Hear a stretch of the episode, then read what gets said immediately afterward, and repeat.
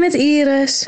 Ik was laatst zo'n lekker kaasplankje aan het eten en mijn lievelings daarvan is altijd de blauwe kaas. En toen vroeg ik me af, waarom eten we eigenlijk beschimmelde kaas en waar komt het eigenlijk vandaan? Alledaagse vragen. NPO Luister. Iris, dankjewel voor je vraag en ook een compliment voor je naam. Het is namelijk mijn tweede naam, dus dat is leuk. Merel Iris. Het enige is dat ik niet weet waar je vandaan komt, want dat stond dan weer niet in de mail, maar dat mag de pret niet eh, drukken. Nee. Aaron, als ik het woord schimmelkaas zeg, wat zeg jij dan? Gadverdamme. Ik heb het gewoon opgeschreven in mijn script. Ik wist dat het zoiets zou zijn. Oké, Ja. hier staat vies, maar gadverdamme. Nou ja, gelukkig ben jij vandaag degene die lekker mag luisteren. En had ik het genoegen om de vraag uit te zoeken. En dat heb ik natuurlijk niet alleen gedaan, maar dat heb ik gedaan samen met culinair historicus Lisette Kruif. En voor de echte schimmelkaasvermijder, daar ben jij er dus één van. Zeker. Even wat basiskennis met een ja, grappige constatering. Want als we het over schimmelkazen hebben, dan zijn er rood, wit en blauwe schimmelkazen. Net als je rood, wit en blauwe schimmels hebt. Of niet? Nee, net zoals de Nederlandse vlag. Oh, Nou, snel terug naar de vraag van Iris. Want wie verzint nou in hemelsnaam om een brok beschimmeld eten in de mond te doen? Ja, met deze vraag belde ik dus naar Lisette. En die kon daar in al haar enthousiasme het volgende over vertellen.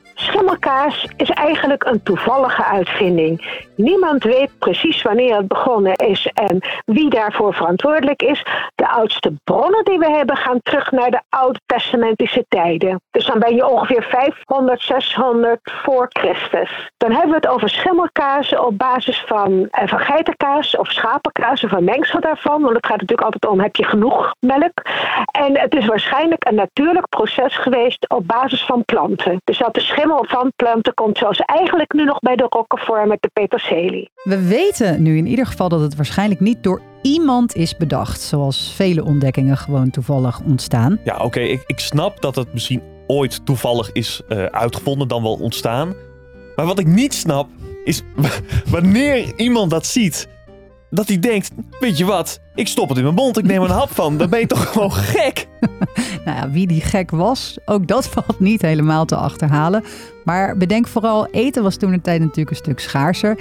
En mensen hadden ook nog helemaal niet dezelfde hygiëneregels of associaties die wij nu hebben. Vooral jij denkt bij schimmels vies. Ja. Dus jij wil vooral weten, wanneer werd het echt gezien als een lekkernij?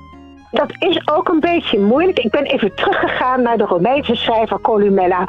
Omdat hij het, eh, het rijpen, het maken en rijpen van kaas heel uitvoerig benoemt.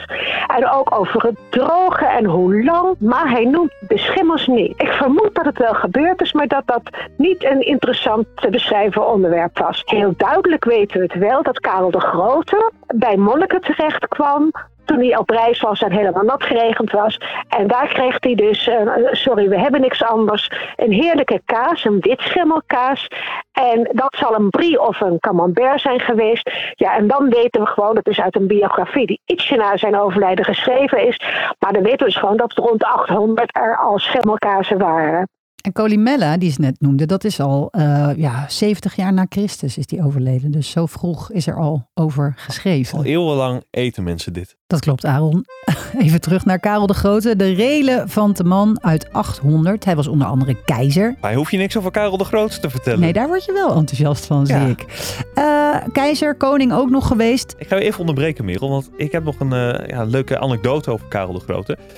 Het schijnt namelijk door eh, onderzoek dat mijn tante heel ver terug in de stamboom heeft gedaan, dat ik afstam van iemand die Rome heeft veroverd voor Karel de Grote. Magnus Forteman. Serieus.